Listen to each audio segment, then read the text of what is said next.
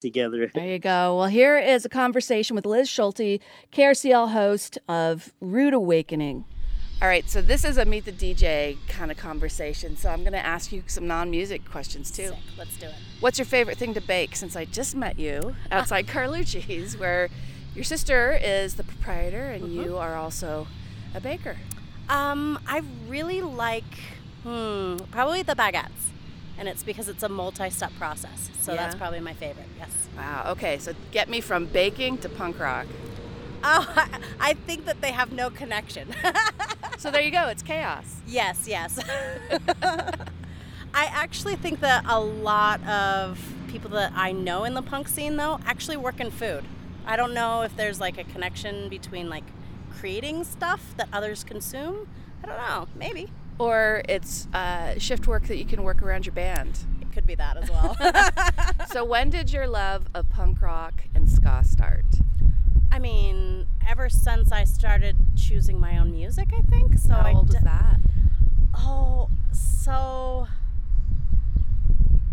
I think it was actually really, really, really young. I think my first show that I ever went to, I think I was 12 years old. Wrap your head around that. I think I was 12. 12? Yeah. Did your parents take you, or did No, you no, sneak no, out? my- what was the deal? My older brother took me. I remember like begging my parents, and they were like, "You're way too young."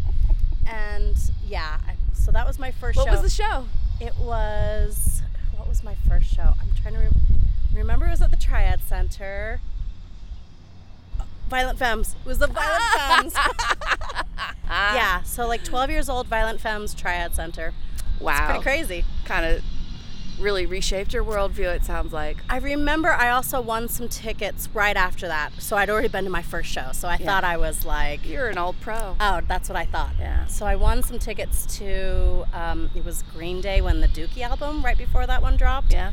and I remember I was on so I was on the guest list because I won these tickets and I showed up to deviate and the doorman laughed at me and he's like I'm not letting you into this show and I was like I'm on the guest list and he's like no you're not on the guest list but I was probably 13 at the time you know like really really young going to shows and then from there on out I I felt as if I could just do it Yeah. right? You know, when when the doors open and you're like, yeah, I can go to shows. So I, from 13 on, I was definitely hitting, you know, more underground shows. But yeah, Yeah. I've always been into punk and ska. Well, my punk rock scene was a generation earlier, at least Right. from yours. But I remember that kind of like, I can do this. I can do this. Yeah. I don't need to how I can figure this out. Yes, yes, yes. And it's totally different than it is nowadays. Like, how do you even find out about shows nowadays, right? Social media. Well, that didn't exist. There were flyers. But a flyer feels like it's for everyone. Social media, you have to be within a group. So there's like this different feeling of acceptance nowadays, I believe. I feel like it's more open in our time, in our generation. It feels more secret society now. Oddly, the more we can communicate. right, right. Wow, that's that's that's pretty trippy. But also think about like counterculture, right? So there's this amazing counterculture here in Salt Lake because I mean we all know why, um, but that builds community. Yeah. when there's something to be in opposition to, whether it's the status quo, a predominant religion, your parents, Yes, absolutely. uh, commercial, anything. So, um, how did that shape who you are and what you do? Because you're also involved with Spy Hop. So absolutely yes. So Spy Hop is something that when I was a teenager I needed Spy Hop. Didn't quite exist. So Spy Hop is a local nonprofit that teaches digital media to teenagers. So I work in the design department and design means so many different things.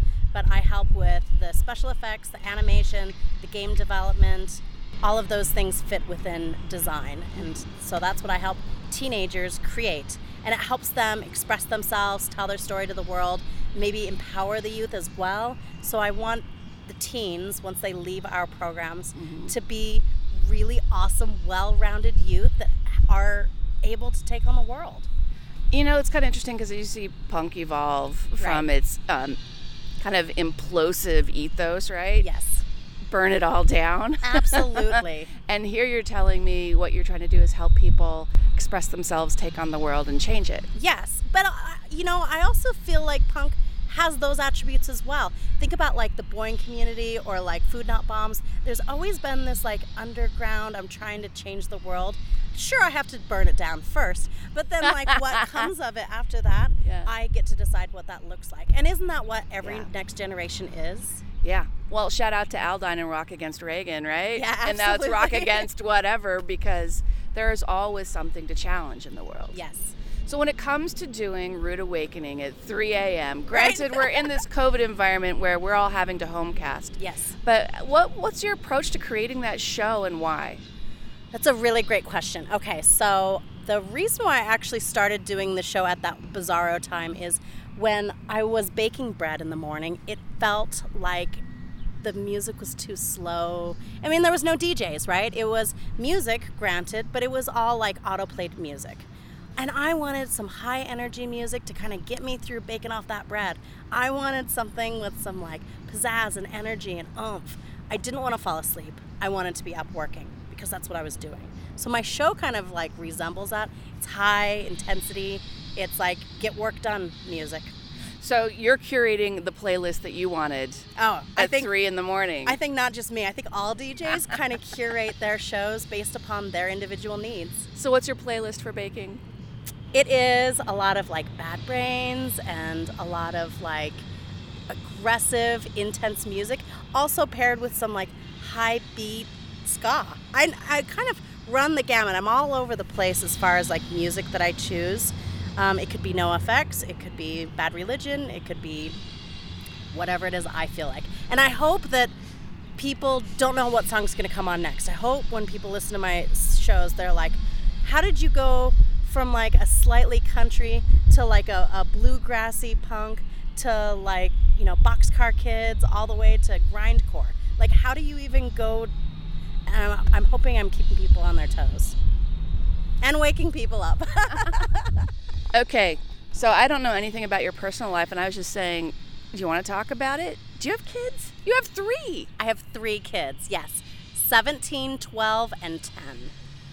Wow. So, what do you tell them about your punk rock days? I mean, you were 12 when you went to your first concert. Have you let them go to their first concert? if any of them would be interested they i think that there's this thing where kids are gonna um, try to be different from their parents right so if your parents are punk rocks what They're are they Michael gonna- P. Keaton's. Yeah, Okay, you guys are going to have to Google that if you're too young for that reference. So the joke around my family is that um, when my kids rebel that they're going to become missionaries. No honestly i have three fantastic kids. I'm super close with them. I think that um, you know, you always listen to the music that your parents listen to, whether you want to or not. It's just like playing in the house all the time. And I think there's like a special place in their heart for my music, whether they want that it to be or not. But I'm leaving space for them to go down whatever path they choose. Uh, when it's like a dagger to the heart when they tell you your music is for old people, and you're like, no, Oh. that was the soundtrack of my youthful rebellion. No, no, no. I totally support that. I like having my own things that's vastly different than theirs. If they ever said that I listen to old pe- person music, I would totally support it. I've got a sticker on my car that you got to see. It says like, "Old punks don't die; they just sit in the back."